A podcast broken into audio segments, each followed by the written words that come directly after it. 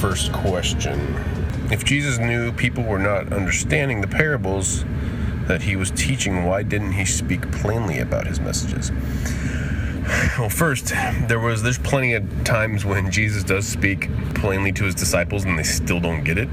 You know, even with all of what Jesus told his disciples, they still didn't understand until Jesus was back from the dead. He's crucified, he's raised again. They see him, they still don't believe it.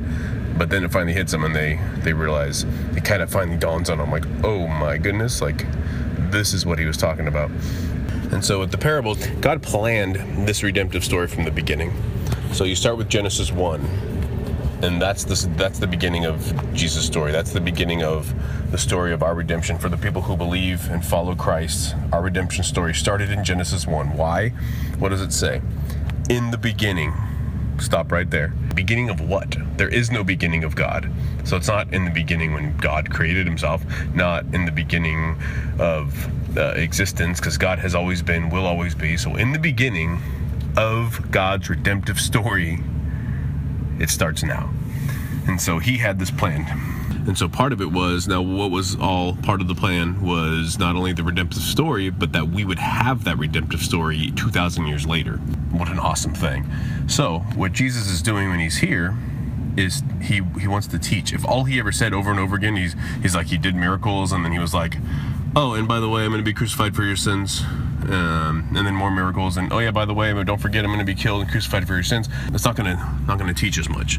And so the parables paint a picture. It's just like any other story that, that, or any other analogy or how any professor and teacher uses stories or illustrations because it helps us see things in a different light which is going to help us understand better which is going to help us of course jesus' point is to for us to be able to follow closer to him so all the parables point to a greater imagery, a bigger picture, help us to understand God more, help us to understand uh, what loving each other looks like more, what following closer to Him uh, looks like.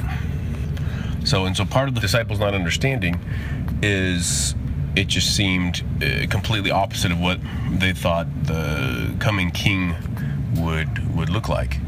You know, they expected to Jesus to come, the Messiah is here, and now we're gonna make things back the way they were. The world will be, be restored to what it was, and that's not what Jesus was there for. Jesus was there to die and make a way back to himself, not just for that generation, but for generations to come.